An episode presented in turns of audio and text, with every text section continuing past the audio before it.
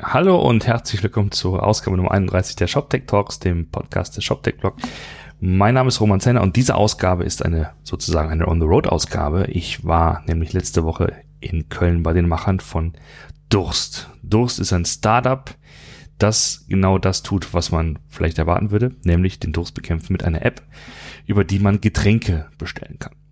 Und ich habe mich unterhalten mit Matthias Steinfort und Matthias Bicker und es ging im Gespräch natürlich um das Geschäftsmodell, aber auch vor allen Dingen um die Frage, wie setzt man denn sowas auf? Wie setzt man eine App auf? Wie setzt man eine Infrastruktur auf, mit der man Händler und Kunden zusammenbringt sozusagen? Dann wünsche ich viel Spaß beim Gespräch und wie immer gilt, Fragen, Anregungen gerne in die Kommentare. Ja, ich sitze also hier zusammen mit äh, Matthias Steinfort und Matthias Bicker in Köln. Wir wollen heute reden über Durst, euer neues Startup. Vielleicht stellt euch mal vor und was ihr so mit Durst vorhabt und im Unternehmen so tut. Okay, ja, herzlich willkommen. Ähm, mein Name ist Matthias, Matthias Steinfort. ähm, ich bin einer der beiden Gründer von, von, von DOS oder der DOS-Strecke GmbH, das ist die Company dahinter. Und wir sind gerade dabei, eine Plattform zur Bestellung von Getränken zu entwickeln. Ähm, wir wollen den Getränke-Lieferservice digitalisieren. Das heißt, ein Markt in Deutschland mit, mit knapp 20 Milliarden Euro Marktvolumen, der äh, ganz spezielle Besonderheiten hat. Ähm, jeder kennt das Problem, wenn er Getränke einkaufen möchte, muss er sich ein Auto nehmen, zum Getränkemarkt fahren, sich seine drei Kisten Wasser, Kiste Cola, Kiste Bier und so weiter den Kofferraum laden, das Ganze in den zweiten, dritten Stock schleppen, Pfand wieder zurückbringen und so weiter und so weiter. Ähm, und das ganze Thema wird zurzeit ähm, von verschiedenen Händlern abgebildet ähm, die sehr analog unterwegs sind. Und in diesem Umfeld sind wir jetzt mit Durst am Start und wollen jetzt ähm, das ganze Thema Getränkebestellung per App ähm, auf den Markt bringen und dort gemeinsam mit Partnern zusammen ein, ein Online-Bestellsystem entwickeln. Mhm. Und ähm, Matthias? Andere Matthias? Hallo, mein äh, Name ist Matthias Becker. Ich bin der äh, Lead-Entwickler bei Durst und bin eher so für die technische Seite zuständig. Ich bin jetzt auch seit, äh, seit dem Start, also seit Mitte letzten Jahres dabei. Äh, und meine Aufgaben sind in erster Linie so der technische Part, die Architektur, Aufbau und Umsetzung mit dem Entwicklungsteam. Und äh, ja. Mhm. Gut, lass mal ganz kurz über die äh, Entstehung der Idee reden. Wie kam es denn dazu, dass äh, du dachtest, ich muss mal ein Startup machen zum Thema Durst? Ja, ich bin ja jetzt mittlerweile irgendwie knapp 20 Jahre selbstständig, ähm, habe in den letzten Jahren ähm, mit Kernpunkt eine Digitalagentur aufgebaut, ähm, in Köln hier mit, mit 90 Leuten und ähm, aus diesem ganzen Digitalisierungserfahrungsschatz heraus kam irgendwann vor einem guten Jahr, auch wirklich aus privaten Bedürfnissen heraus, äh, die Idee, dass man Getränkebestellung doch irgendwie einfacher machen könnte. Ähm, von Pizza kennen wir das, von Taxi kennen wir das, ähm, kann ich mittlerweile alles über mein Smartphone äh, mit wenigen Klicks bestellen. Ähm, nur das Thema Getränke, da gibt es sowas noch nicht. Ähm, und äh, aus diesem privaten Bedürfnis heraus und aus den Erfahrungen, wie so ein Prozess abläuft, nämlich ich rufe beim Getränkehändler an, der kann mir keinen konkreten Termin nennen, ich muss quasi dann irgendwo meine Bestellung telefonisch durchgeben. Irgendwann im Laufe des Tages kommt dann ein Händler, schleppt die Kisten zu mir, schreibt dann äh, auf dem Papier den Pfand, rechnet das irgendwie im Taschenrechner aus. Ich muss bar bezahlen und so weiter. Ähm, letztendlich haben wir festgestellt, das ist ein total analoger Prozess, der sich sehr gut mit digitalen Tools und digitalen Prozessen wesentlich schneller, wesentlich einfacher und wesentlich kundenfreundlicher gestalten lässt. Und das ist so die, die Idee. Ähm, unsere Mission haben wir mal definiert als äh, oder mit dem, mit dem Satz, wir wollen es Kunden so einfach wie möglich machen, Getränke zu bestellen. Also wir wollen die Art und Weise, wie Menschen Getränke in Deutschland bestellen, radikal vereinfachen. Das ist die, die Mission, auf der wir jetzt unterwegs sind und ähm, Ziel ist es mit der Durst-App ähm, dann wirklich die Getränkebestellung bei einem Händler in der Nähe per ja, zwei, drei Klicks zu ermöglichen. Und die Durst-App. Ist die schon live oder seid ihr gerade dabei, die zu entwickeln? Wir sind in den letzten Zügen. In den letzten Zügen. Qualitätssicherung, nein, es ist gerade so, dass wir die, die quasi verschiedenen Puzzlesteine zusammenführen. Ich glaube, da kann Matthias dann gleich so ein bisschen auch von der technischen Seite nochmal was erzählen. So, ähm, letztendlich laufen zurzeit eigentlich bei uns drei Projekte parallel. Ähm, das eine ist, dass wir die Infrastruktur, die Plattform dafür aufsetzen, damit Händler in der Lage sind, ihre, ihr Sortiment, ihre Lieferkonditionen und so weiter zu, zu definieren. Auf der anderen Seite haben wir ein eigenes PIM-Projekt laufen. Das heißt, wir bauen die gesamte Produktdatenarchitektur dahinter auf mhm. und wir entwickeln natürlich die Apps ähm, und diese drei Bausteine, das ist so das, womit wir uns gerade auseinandersetzen, die sind eigentlich alle so fast fertig und müssen jetzt zusammengeführt werden ähm, auf, eine, auf eine sinnvolle technische Architektur. Ja, cool. Dann sagen, lass uns noch ein bisschen reinzoomen ähm, auf diese drei Projekte. Eigentlich sind es sogar vier. Eins sogar vier. Und dann, dann lass mal genau auf die vier Projekte reinzoomen, was, äh, an was ihr da gerade arbeitet und was so die Idee dahinter ist. Okay, also wir haben zum einen haben wir eine, äh, eine iOS-App, die ist letzten Endes einfach das Frontend für den, für den End-User. Mhm. Dann ähm, haben wir eine Oberfläche für die Händler, die nennen wir das Merchant Center, das ist unser zweites System, was allerdings auch direkt auf dem Backend-System aufsitzt. Ähm, dann haben wir ein Haupt-Backend-System, das ist unsere Marketplace-Plattform. Da ähm, läuft letzten Endes die, die ganze Magie zusammen. Mhm. ähm, und wir haben noch ein, äh, ein PIM, dafür benutzen wir Akineo, mhm. ähm, was ähm, über einen Importer ange, angebunden ist an diese Marketplace-Plattform. Okay. Äh, da sind wir jetzt gerade dabei, das alles miteinander zu verheiraten. Ja. Und äh, macht ihr alles hier in-house oder habt ihr auch eine Agentur, die Dinge für euch tut? Ähm, das Thema App-Entwicklung haben wir outgesourced, ähm, weil es sich ganz gut auch kapseln lässt. Ähm, wir haben zwei Entwickler, einen für iOS, einen für Android, die sitzen in Pakistan und äh, da sind wir per Skype und Jira und Slack äh, in stetiger Kommunikation. Okay. Ähm, der Rest haben wir hier in-house, also das ganze Backend-Team, Development-Team sitzt quasi hier bei uns direkt. Okay. Ähm, vielleicht kannst du mal ganz kurz den, den Weg skizzieren, einer von euch, so von dem, von dem Moment, wo derjenige, der der Endverbraucher sozusagen Durst verspürt und was bestellen will, ähm, bis sozusagen seine Bestellung beim Händler landet und auf der anderen Seite, was ein Händler tun muss, um eine, eine, eine Kiste Sprudel so einzustellen, dass die sich in der Mitte treffen. Ich fange mal mit der Seite, weil es die Voraussetzung ist, vom, vom Händlerseitig an. Und ich glaube, dann kann Matthias, glaube ich, ganz gut die, die Businesslogik erklären oder die, die technische, was dann an technischer Magie dazwischen passiert.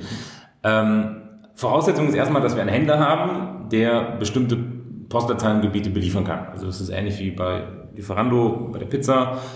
Das sind lokale Händler, die haben gewisse Liefergebiete, die liefern natürlich nicht bundesweit aus. Ähm, das macht bei einer Kiste Sprudel überhaupt keinen Sinn. Die kann ich nicht von, von Köln nach München bringen. Das ist wirtschaftlich nicht abbildbar. Ähm, das heißt, der Händler muss einmal sein Liefergebiet definieren und sein Sortiment definieren ähm, und in diesem Liefergebiet definiert er sogenannte Timeslots, also Zeitfenster, wann er mit welchen Konditionen oder welchen Parametern liefern kann. Mhm. Das ist das, was wir in unserem Merchant Center oder Händlerbereich dann, dann ermöglichen. Das heißt, Händler Schmitz sagt, ich liefere im jetzt Köln 50825 äh, und zwar Montag, Dienstag, Mittwoch in den Zeitfenstern 10 bis 14 und 16 bis 20 Uhr zum Beispiel mhm. ähm, mit noch bestimmten Konditionen. Vielleicht nehme ich noch 2 Euro Liefergebühr dafür oder X. Und mein Sortiment ist Gerolsteiner, Volvic, äh, San Pellegrino und so weiter und so weiter. Wir haben, glaube ich, 11.000 Produkte in der Datenbank dahinter. Ähm, also das kann er sich komplett zusammenbauen und eine Kiste Gerolsteiner im Gebinde, das ist ein sehr wichtiger Begriff, im Gebinde 12 mal 0,7 kostet dann x Euro plus äh, 3,30 Euro Pfand. So. Das muss definiert sein.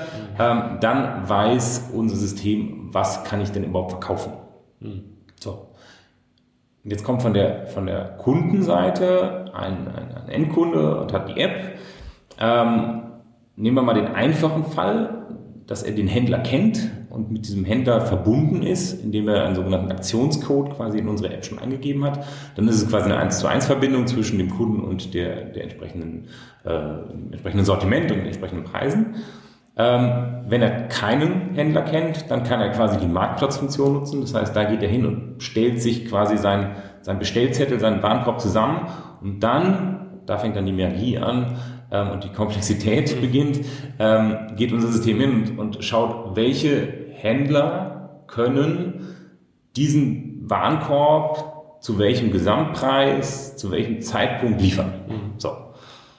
Und jetzt wird es technisch. Genau, ja, also ähm, ich meine, du hast eigentlich schon das meiste davon erzählt. Äh, letzten Endes, ich, ich, könnte jetzt erklären, wie das intern alles funktioniert, aber das ist, glaube ich, dann ein bisschen zu technisch. Ähm, es wird dann einfach dem Kunden, äh, werden mehrere Zeitfenster vorgeschlagen mhm. zu verschiedenen Preisen, äh, zu verschiedenen Zeiten. Ähm, und da kann er sich dann aussuchen, was für ihn am besten passt und äh, kann bestellen. Ähm, Gibt es sowas wie, wie so eine Split-Order? Also ich meine, das ist wirklich so, okay, der eine hat jetzt nämlich keine Cola mehr, aber du hast Bock auf Cola. Also, ne, also ist wahrscheinlich schon, schon ein sehr spezieller Spezialfall, oder? Also ist, ist super spannend, ja. aber ist jetzt für den ersten Release auf jeden Fall mal noch nicht geplant. Ja, okay, das, das, ja, okay, das kann ich mir gut vorstellen. Ähm, das heißt, grundsätzlich, ihr versucht, also der Plan ist, dass ihr das Bundesgebiet abdeckt oder dass er oder ausrollt im Bundesgebiet? Oder äh, macht vielleicht mal einen Test, Testmarkt hier in Köln? Oder? Wir haben jetzt zum Start knapp ein Dutzend äh, Händler in allen möglichen Ecken und Enden Deutschlands ja. äh, mit verschiedensten Liefergebieten dabei, also von Baden-Baden bis Bochum, von ich weiß nicht was, Hessen äh, bis äh, Niedersachsen ist, glaube ich, überall was dabei. Ähm, und es gibt allerdings in Deutschland knapp 7000 Getränkefachhändler, also da ist ein, enormes Potenzial. Ähm, ob es am Ende keine weißen Flecken auf der Landkarte gibt, äh, ich glaube, das ist bei Lieferando auch nicht so.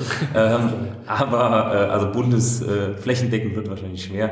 Aber wir wollen natürlich schon ähm, das Ziel äh, verfol oder verfolgen das Ziel, da als führende Plattform wirklich dann auch okay so gut wie flächendeckend unterwegs zu sein.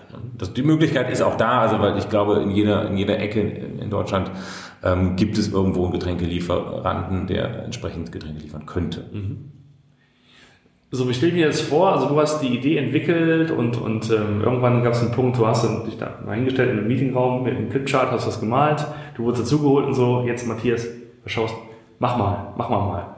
War, war, war das ungefähr so? Und wenn, und wenn ja, wie waren denn so deine, deine Überlegungen und deine nächsten Schritte, wie man also das Ganze tatsächlich technisch abbildet? Ähm, also ich glaube, wir haben am Anfang noch nicht mal einen Flipchart. also wir, wir, haben am Anfang mehrere Gespräche geführt, ähm, wo wir einfach so ein bisschen gebrainstormt haben, okay, wie, ähm, was ist das grobe Konzept und was wollen wir letztendlich umsetzen? Ähm, und haben uns dann relativ schnell darum gekümmert, ein bisschen zu recherchieren, was gibt es auf dem Markt für, für Technologien, mit denen man arbeiten kann. Mhm. Ähm, haben da so ein bisschen ja, so die Firmen wieder abge, abgewägt und ähm, haben uns dann letzten Endes für Spriker entschieden. Mhm. Das ist ein E-Commerce-Framework aus, aus Berlin. Mhm. Und ähm, ja, haben uns dann letzten Endes dafür entschieden. Und der Rest hat sich dann äh, zum Teil so ein bisschen auch on the fly entwickelt. Also das, das Konzept, wie wir das jetzt letzten Endes umsetzen, das ist nicht das, womit wir ganz am Anfang äh, gerechnet haben. Also wir haben da auch relativ viel Input bekommen von, äh, von Händlern unter anderem ähm, und mussten das halt stetig anpassen, mhm. ähm, dass es halt für alle äh, Partien irgendwie passt. Mhm. Und ähm, die Sprite-Anpassung macht ihr dann auch in-house? Ja. Das ist ja PHP, ne? das heißt, ihr habt PHP-Entwickler, die Du, du bist der Pferdehändler. okay. Ähm, und das heißt, also ist es so von der, vom Aufbau her, dass, dass die App dann in der Tat irgendwie über eine API oder so mit Spiker kommuniziert? Genau. Und dann sozusagen da erstmal die Verfügbarkeit abfragt und ihr auch dahin sozusagen die Orders hinfeuert? Ganz genau. Okay. Und dann wiederum habt ihr den, den Pool von, von Produktdaten im Akineo, die dann wiederum über Spiker an die, an die Kunden sozusagen genau. ganz genau. Richtig. Also dieses Thema Webservice ist sehr wichtig ist, weil wir natürlich die App als einen Kanal sehen. Ähm, in unseren Pitches äh, taucht dann immer eine Folie mit, mit äh, ich glaube, Alexa oder Google Home mhm. oder äh, irgendwie sowas auf. Ähm, das Schöne ist, sobald du natürlich den Kunden kennst und irgendwie auch über sein Verbrauchsverhalten ein bisschen mehr weißt und, und eine direkte Beziehung hast, dann kannst du natürlich auch ganz andere Businesskonzepte dahinter mhm. fahren. Ich glaube, ähm, Alexa, drei Kisten Bier äh, ist mit Sicherheit was, was äh, jeder gerne in, seine, in seinen Lautsprecher spricht. Ähm, Absolut. Und Alexa sagt dann, wie wäre es morgen um 14 Uhr ja. mit einer Lieferung zum Preis von X. Ähm, also das ist sicherlich ein, ein, ein, ein Ansatz, der ganz, ganz ja. nett ist, aber grundsätzlich war uns eigentlich immer, oder sehr früh haben wir gemerkt, wir brauchen eine offene Architektur, um uns auch in andere Plattformen und so weiter integrieren zu können. Das ist sicherlich ein, ein ganz wichtiges Thema, ähm, weil dieser, dieser, diesen Service, den wir dann aufbauen, ob das jetzt über eine App oder später vielleicht über einen Webshop oder über einen Marktplatz oder keine Ahnung, was für Endgeräte so noch kommen, dann passiert, das ist, glaube ich, ähm, da sind wir ziemlich, ziemlich offen und flexibel.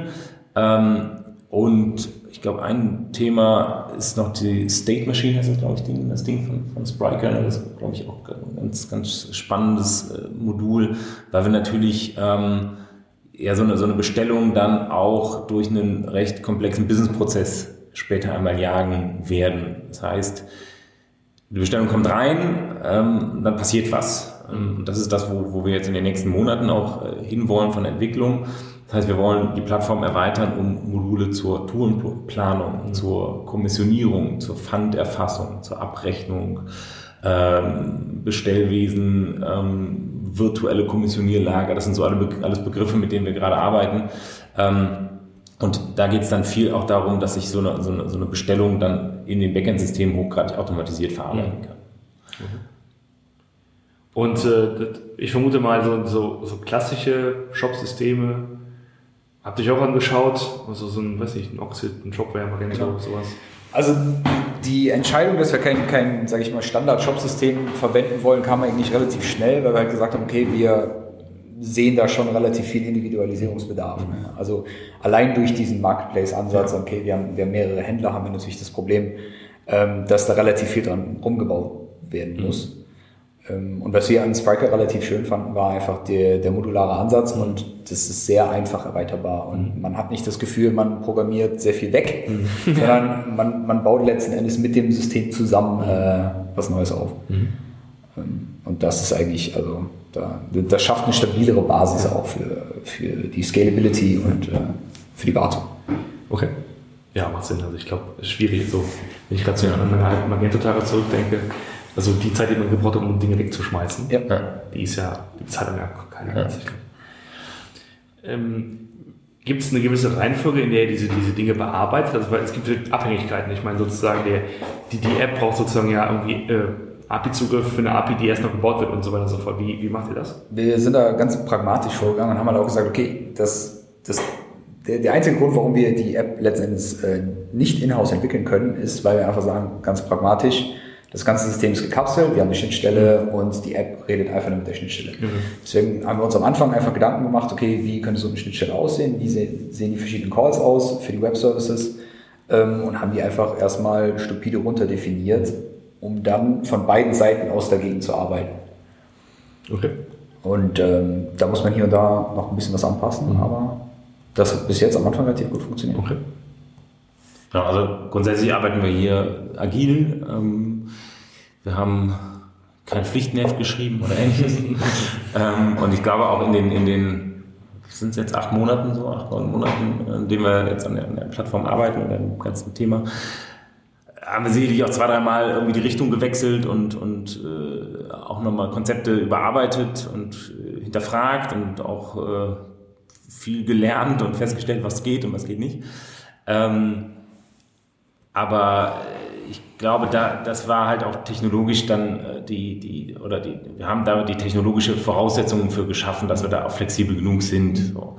Ähm, das Grund, das Big Picture stand eigentlich immer, ja. immer fest. Ähm, aber zum Beispiel die Entscheidung, dass wir irgendwann ein PIM einsetzen äh, und dass es dann Akineo ist, das war mehr oder weniger ein Zufallsprodukt. Wir haben halt von Spriker erfahren, dass sie, dass sie einen Akineo Connector haben. Mhm.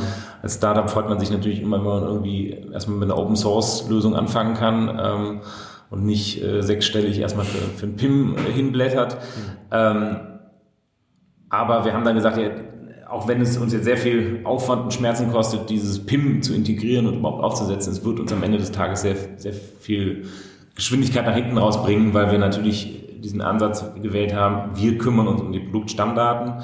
Ähm, wir setzen dadurch die Hürde, dass ein Händler teilnehmen kann, sehr, sehr niedrig. Der Händler kann irgendwie, in, das ist unser Versprechen, so in einer Stunde setzt er sich quasi sein Sortiment zusammen, definiert seine Zeitfenster und ist online. Okay. So, also in 16 Minuten im Online-Shop fertig sein. Ich glaube, das ist schon ein ganz cooles, ganz cooles USP, was wir da dem Händler anbieten können. Das heißt, ihr macht so eine Art Onboarding, wenn man so will, von diesem Händler mit allem drum und dran, dass er überhaupt erstmal das Geschäftsmodell versteht und, und, äh, und seine, seine Informationen hinterlegt? Ja, genau. Also du musst, du musst verstehen, diese Händler sind, also du kannst eigentlich bei Google immer die Kombination Getränke plus Stadtnamen eingeben und wirst auf eine Webseite stoßen, die irgendwann in den 90ern erstellt wurde. wenn jemand was, was anderes findet, gebe ich gerne eine Kiste Bier aus. Ähm, ich habe alle Kombinationen durchprobiert. natürlich. ähm, nein, das, man muss schon sagen, das ist natürlich eine Branche, die zum einen äh, noch wenig digital affin ist. Ähm, es gibt ein paar und es gibt ja auch jetzt, äh, wir sind ja nicht die einzigen Startups, die sich mit dem Thema auseinandersetzen. Ähm, aber die, die, der, der, der Durchschnittsgetränkehändler hat vielleicht eine Webseite und wenn überhaupt so. Ähm, das heißt, wir müssen da auch die technische Hürde so gering wie möglich setzen. Also ich muss da ähm, Merchant Center oder wir nennen es dann für den Händler, nennen es dann Händlerbereich, ähm, muss ich so einfach wie möglich gestaltbar machen, dass er da wirklich auch es hinkriegt, in, in, in kürzester Zeit sein Sortiment zusammenzustellen. Und nicht noch auf die Recherche der Produktfotos und der Allergene und der Inhaltsstoffe und der Herstellerdaten und so weiter gehen muss. Das, das würde nicht funktionieren. Also diesen Service übernehmen wir. Ähm, wir haben auch da so ein, so ein ähm, Freemium-Modell dahinter. Das heißt, der Händler kann eine kleine Version dieser Plattform auch komplett kostenfrei nutzen, ähm, um einfach auch äh, mal zu testen, wie kommt es bei seinen Kunden an ähm, und skaliert dann mit dem Erfolg und dem seinem Liefergebiet, mhm. skaliert dann auch unser Lizenzmodell dahinter. Okay. Also der, der Vorteil von dieser ganzen äh, Akineo-Geschichte ist halt unter anderem zum einen für den Händler, dass, dass er nicht selber Produkte anlegen muss, ja. sondern er kann sich einfach quasi, äh, wie als würde er selber in dem Shop einkaufen, seine ja, Produkte zusammenklicken. Okay. Ähm, und zum anderen haben wir dann halt natürlich eine sehr saubere, große Datenbank. Ja. Ach, das heißt, ihr habt, also ihr, ihr ähm, besorgt die Original-Stammdaten von den Produkten, Ganz genau. von, den, von den Herstellern mhm. und ähm, Sie müssen den anderen nur noch die Preise anpassen, oder? oder genau, richtig, genau. Also für das individuelle Sortiment. Ja, ja. Nicht, kein, nicht jeder Getränkehändler hat irgendwie 11.000 Produkte. Ja, da haben wir auch sehr viel gelernt. Also in, in, im bayerischen Raum, da musste unter 500 Biersorten gar nicht an den Start gehen. ähm, wohingegen so der, der, der, Westfale oder hier in Nordrhein-Westfalen reichen dann 20. Ja. 20 großen. Sorten halt.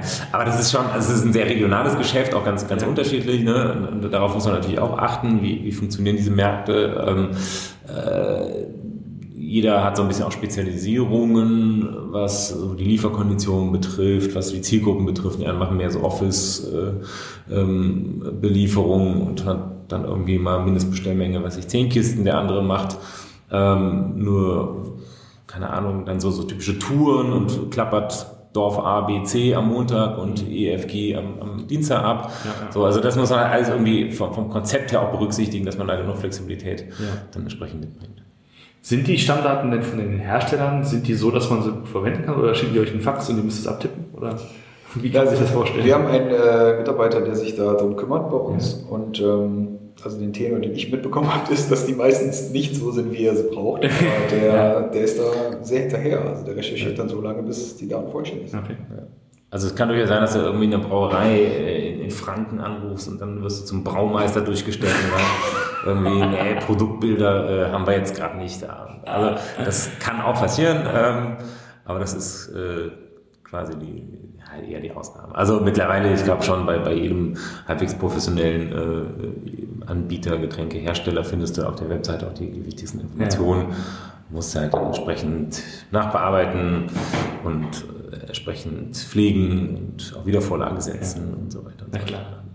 Ihr sagt, du hast gerade regional gesagt, äh, habt ihr auch so überlegt, genau, wenn man in Franken ist und Durst hat, dass man so andere Präferenzen hat, also oder, oder dass man die App so personalisieren kann, dass man mehr Biersorten sieht, und zwar fränkische Biersorten und nicht die bayerischen, weil es gibt ein Problem bei den Franken, wenn die bayerische hm. das bayerische ähm, nee, das, letztendlich hängt das an dem Händler, den, den, du dann vor Ort in deinem Postleitzahlengebiet, was ja. du eingibst, hast. Und der, ich sag mal, die Kompetenz hat der Händler, die haben wir nicht. Okay. Wir wissen nicht, was der Franke so gerne an Bier trinkt. Ja. Äh, das können wir vielleicht irgendwie rausfinden und irgendwann haben wir auch genug Daten, um das irgendwie vielleicht zu, zu optimieren. Aber äh, zunächst mal, deshalb ist ja auch unser Modell zu sagen, wir machen das mit den Händlern zusammen. Ja. Der weiß, was, was, was okay. der Franke gerne trinkt. Mhm. Und so für du hast ja eben kurz das Geschäftsmodell angesprochen. Das heißt, das Modell beruht darauf, dass der, dass der äh, Händler eine Plattform-Fee bezahlt, die mhm. irgendwie gestaffelt ist, und der Kunde aber sozusagen nichts mitbekommt von den, von den, von den Preisen. Und der bezahlt, bezahlt er den Preis, den er auch normal beim Händler bezahlen würde? Der bezahlt genau den Preis, den er beim Händler okay. bezahlt. Also wir haben, das ist auch juristisch, dürfen wir auch gar keinen Einfluss drauf haben auf die Preise. Ja. Ähm, das heißt, der Händler ist vollkommen frei in seiner Preisgestaltung. Ähm, wir versuchen so, so diesen Ansatz oder diesen ja, diesen Spagat zwischen idealem Lieferzeitfenster und besten Preis herzustellen. Es kann durchaus sein, dass ich sage, na gut, wenn es jetzt zwei oder drei Händler gibt, die bei mir in einem Ballungszentrum liefern, der eine liefert mir Mittwochnachmittag in der Zeit, wo es gerade passt, vielleicht für zwei Euro mehr mein, meine Bestellung oder lass es 3,50 sein, dass ich dann vielleicht sage, okay, ist mir mal lieber, die 3,50 Euro mehr zu bezahlen, dafür habe ich ein Zeitfenster, was für mich passt. Allerdings halt nicht an uns, die 3,50. Ja, genau. genau, genau. An den Händler. Also das heißt, ihr habt auch mit dem, mit dem, sagen wir, dem, den Operations auch nicht so zu tun, sondern das ist in dem Fall, ihr seid ein Vermittler im Grunde genommen. Mhm. Ihr seid sozusagen das Uber des äh, Genau, der Getränke. Ja, Zur Zeit noch. Noch, genau. Also das ist, das ist letztendlich auch unser, unser, unser Einstieg, womit wir jetzt an den Start gehen. Ähm, im, Im zweiten Schritt werden wir ähm, die Plattform erweitern, weil wir schon das, äh, die Vision haben, auch diesen gesamten Prozess zu digitalisieren. Ähm, das macht dann Sinn, wenn wir, da haben wir jetzt auch Partner mit an Bord, die halt ähm, sogenannte Getränkefachgroßhändler sind, die entsprechend in irgendwo Ballungszentren oder in der Nähe von Ballungszentren die, die Logistik ähm, auch schon am Start haben, also die Intralogistik am Start haben, mit, mit Lager und, und genug Kapazitäten, um dann einen skalierbaren Same-Day-Delivery-Ansatz zu fahren. Das ist das, was wir im nächsten Schritt machen werden.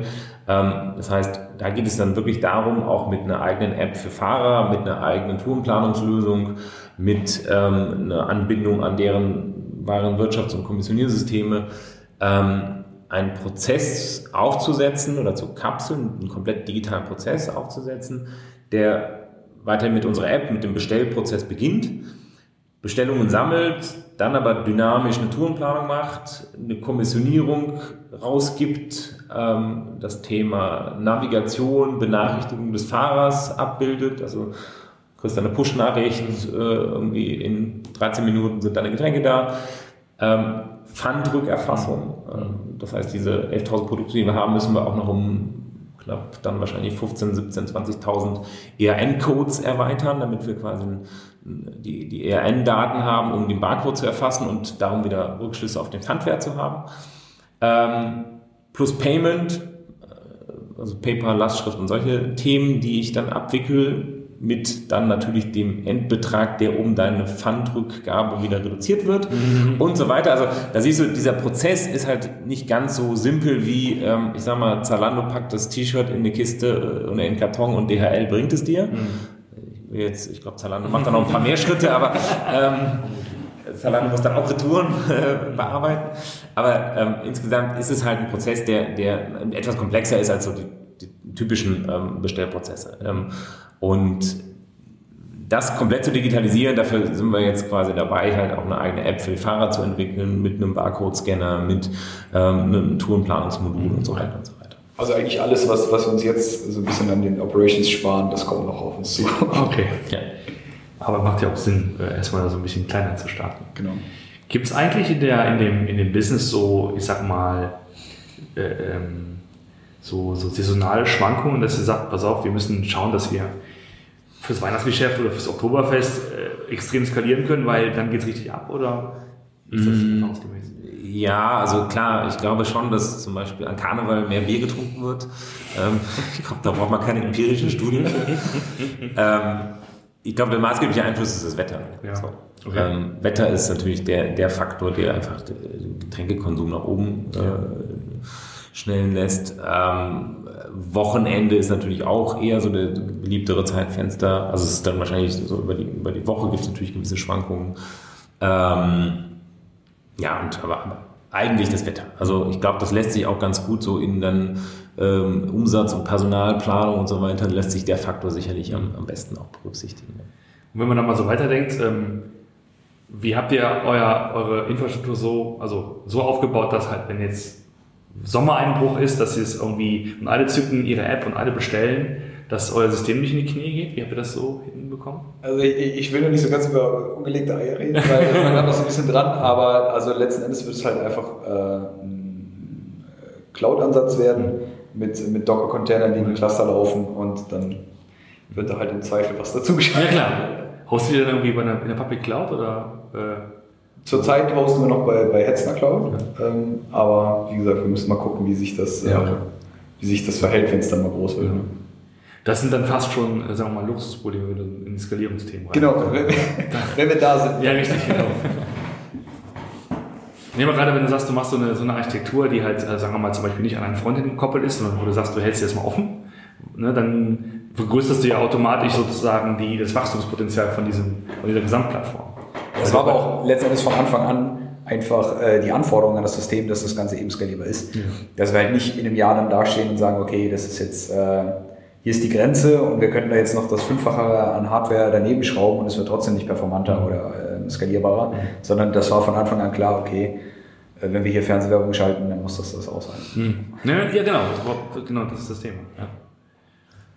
Wobei halt, man muss halt auch da immer sehen, es ist ein total regionales Geschäft. Ne? Also auch das Wetter ist ja regional.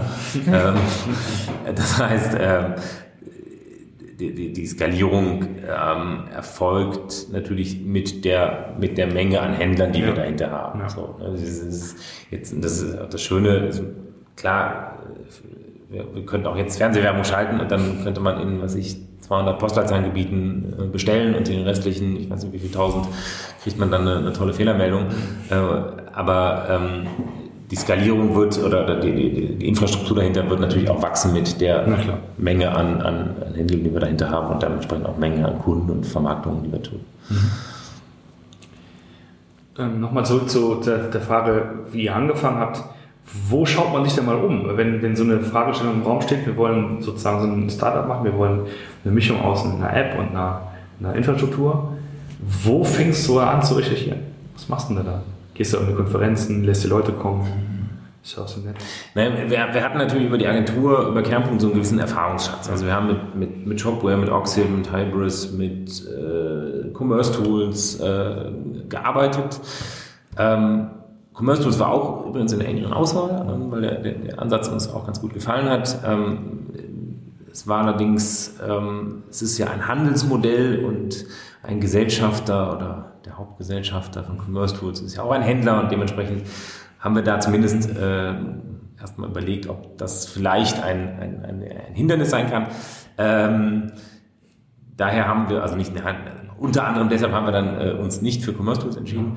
Ähm, aber ähm, auf der anderen Seite war halt auch der technologische Ansatz dann von Spriker, den wir auch, auch kannten. Also bei, bei, bei, der Agentur haben wir uns halt auch viel mit, mit dem auseinandergesetzt, was so auf dem Markt passiert und was, was gerade Hot Shit ist. ähm, und ich glaube, die Jungs von Spriker machen da auch, glaube ich, echt ganz gut, äh, zumindest in der Wahrnehmung sind die, glaube ich, ganz gut unterwegs.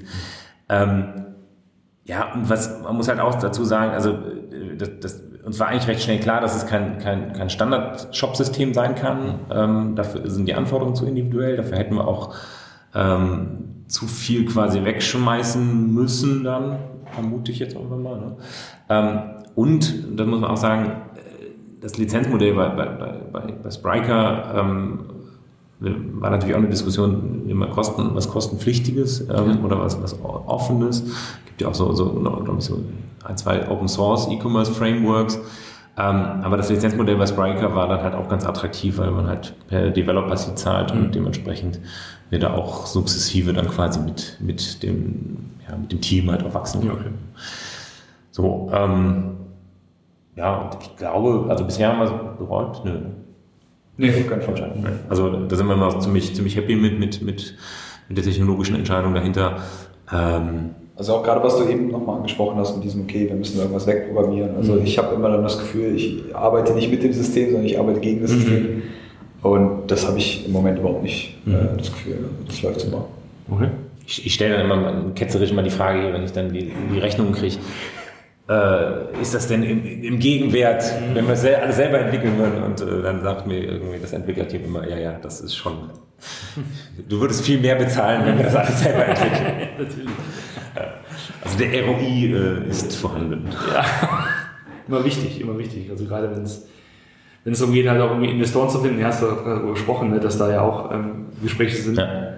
Und ähm, ja, wollt ihr noch was ansprechen? Gibt es noch was aus eurer Sicht, was, was noch äh, wichtig ist, um euer Modell zu verstehen? Um, ähm, also wir haben äh, Infos auf der Webseite www.durst.shop, da gibt es das alles. Also man erkennt eine Domain irgendwann, wenn wir auch einen Webshop haben. Ja. Die App ist dann hoffentlich in ein paar Tagen auch so weit, äh, dass man sie runterladen kann und äh, dann kann man auf der Webseite kann man aber auch schon mal eine Postleitzahl eingeben und checken, wo liefern wir schon oder wo werden wir zukünftig dann auch liefern. Ähm, ich glaube, das Thema ist, ist, ist extrem spannend, weil dieses ganze Thema Food äh, ja noch sehr in den Kinderschuhen steckt. Also wir haben irgendwie, was ich, ein, zwei Prozent ähm, Gesamtumsatz, der, der online läuft und ähm, daher wird sich da sicherlich in den nächsten Jahren noch einiges tun. Ähm, es ist ein, sicherlich ein Thema und eine Branche, die ganz, ganz, ganz speziell ist. Wird wahrscheinlich jeder über jede Branche behaupten, aber so, jetzt ein Jahr lang haben wir uns mit, mit der Branche auseinandergesetzt und es ist extrem spannend, was da passiert. Ähm, wie gesagt, es gibt ja noch ein, zwei andere Startups, die das Thema anders behandeln oder anders lösen und anders an das Thema rangehen. Ähm, wir sind überzeugt, dass, dass wir da den besseren Ansatz haben, vielleicht den skalierbaren Ansatz oder den schnelleren Ansatz. Ähm, ja, daher, also haltet, behaltet uns im, im, Blick. Wie gesagt, wir sind halt das bei den ganzen Food-Themen ja ne, nicht direkt äh, bundesweit verfügbar, ähm, sondern man muss ein bisschen Geduld haben. Ähm, und dann hoffentlich sind wir dann auch demnächst in deiner Postleitzahlenregion Aachen. Das wäre sehr schön. das ist akut ein Thema. Äh, Was du jetzt gerade Durst, ja. Also ach, ach, natürlich nicht, weil ich von euch ja bestens versorgt bin. Ja? Also, ähm, aber es ist in der Tat so, jetzt so aus dem Nähkästchen, dass äh, wir unsere, unsere Getränke dann doch schon über den Rewe Lieferservice bestellt haben. Das wird ja ähm, öfter mal über DRL ausgeliefert dann, die Lieferung. Und freuen die sich immer. Ja, da freuen die sich und letztens so ein Aha-Erlebnis war dann so für mich, als dann so, eine, so ein zartes Persönchen, eine junge Frau, fast zusammenklappte. Wir wohnen in der dritten Etage. Oh Gott. Ja. Und sowas sagte wie jetzt also, also um ihre Touren reist sich bei uns auch keiner. Wo ich dann dachte so, hoppla, äh, vielleicht ist das doch nicht die Idee, so die, die vier Kästen Sprudel von dem Mädel da hochtragen zu lassen. Seitdem haben wir einen Soda-Stream, aber das ist aber Aber ich glaube, ich glaube in der Tat, das ist ja wahrscheinlich sowas, was ähm, das lässt sich, also ich meine, so diese Muskelkraft lässt sich ja noch nicht digitalisieren, dass du halt tatsächlich den Kasten von der Straße in die Wohnung und so. Naja, aber ist vollkommen richtig, aber du musst halt natürlich überlegen, wenn, wenn du jemanden hast, der nur Getränke ausliefert, der ist natürlich anders darauf eingerichtet. Ja. So. Zum anderen, gut, das Personal wird er einstellen, ähm, das junge Mädel wird wahrscheinlich schnell merken, dass es da vielleicht nicht so richtig aufgehoben ist. Äh, wenn es dann irgendwie nur Kisten schleppt.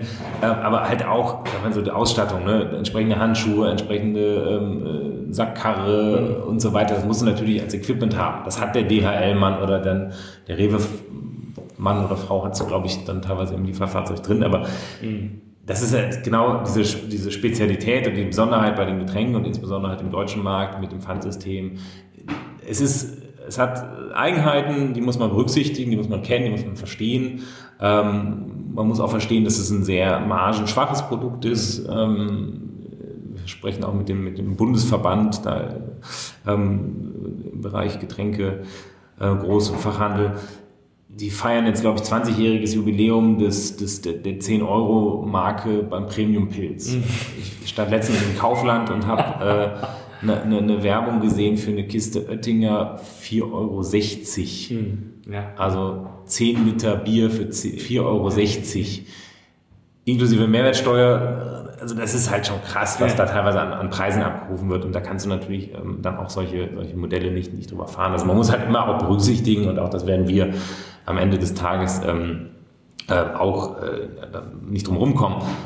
Diese Lieferung ist irgendwo ein Stück weit auch ein Service. Mhm. Das muss dem Kunden bewusst sein, ähm, dass er nicht selber schleppt, dass jemand anders das für ihn macht, dass jemand die, die Kiste auch irgendwo in den Wagen packt und, und zu ihm fährt und so weiter und da nicht 40 Prozentpunkte Marge noch auf, dem, auf der Kiste drauf sind, die irgendwie dafür verballert werden, sondern ähm, dann muss er halt auch ein paar Cent dann vielleicht mehr in die Hand nehmen ja, pro Kiste, um, das, um diesen Service dann auch zu genießen. Aber auf der anderen Seite glauben wir halt, dass das Thema wird immer relevanter, weil sie schaffen ihr Auto ab oder sie haben gar keinen, sie haben gar keinen Führerschein mehr, sie, sie leben in Städten, sie haben vielleicht aber auch einfach dieses Convenience-Thema, dass sie sagen, ja, macht es Sinn, dass ich jetzt mit meinem Auto äh, äh die, die zwölf Kilometer zum Getränkemarkt fahre und wieder zurück, um zwei Kisten irgendwas zu bestellen. Ne? Das ist so. Also ich glaube, es gibt viele Gründe dafür, auch sich Getränke ähm, bald über Durst liefern zu lassen. Und wenn sozusagen eher noch sozusagen ähm, auch für die Party im Park Ne? Sozusagen per Drohne. Das wäre das wär der Traum, glaube ich, so ganz spontan an Karneval. Irgendwie so hier zum Füllinger See oder so, weißt du, ähm, dass da einfach, okay, da kommt jemand an, der hat irgendwie kühles Kölsch in dem Fall am Start ja. Ähm, und bringt ein paar Pizzen mit und so. Ich sag mal, technisch kein Problem. ähm, sag mal, wenn, könnte, könnte so, so von Beginn an möglich sein. Ähm, du brauchst ja nur einen Händler, der, der quasi die, die Logistik zur Verfügung stellt. Ja. Also auch das wäre sicherlich ein Ansatz zu sagen, äh, technisch kann das unsere Plattform auch leisten, dass man sagt, äh, ich bin, was ich, ein kleines Kiosk hier und habe in meinem Postleitzahlengebiet, vielleicht liefere ich nur in diesem einen Postleitzahlengebiet, was gerade im Studentenviertel ist. Ähm, und das mache ich aber auch nur äh, samstags von 18 bis 24 Uhr äh, in einem Lieferzeitfenster von einer Stunde, dafür nehme ich dann halt auch 20 Euro für die Kiste. Ist ja okay, kann man mhm. machen. Also wäre mit unserem, unserer Plattform kein Problem, das abzubilden. So, wenn du einen Händler hast, der diese, diese Logistik bereitstellt, dann liefern wir dir auch äh, die Kiste gekühlt 20 Euro in den Park. Mhm. Also machbar, Techn von der technischen Seite ist da keine Hürde. Klingt cool, sagen wir wahrscheinlich für Sommer eher, Sommer 2019, nicht so Sommer 2018. Schauen wir mal. Ja, vielen Dank Jungs für das Gespräch, war sehr interessant und äh, weiterhin toi toi toi. Danke, danke, danke. Danke dir.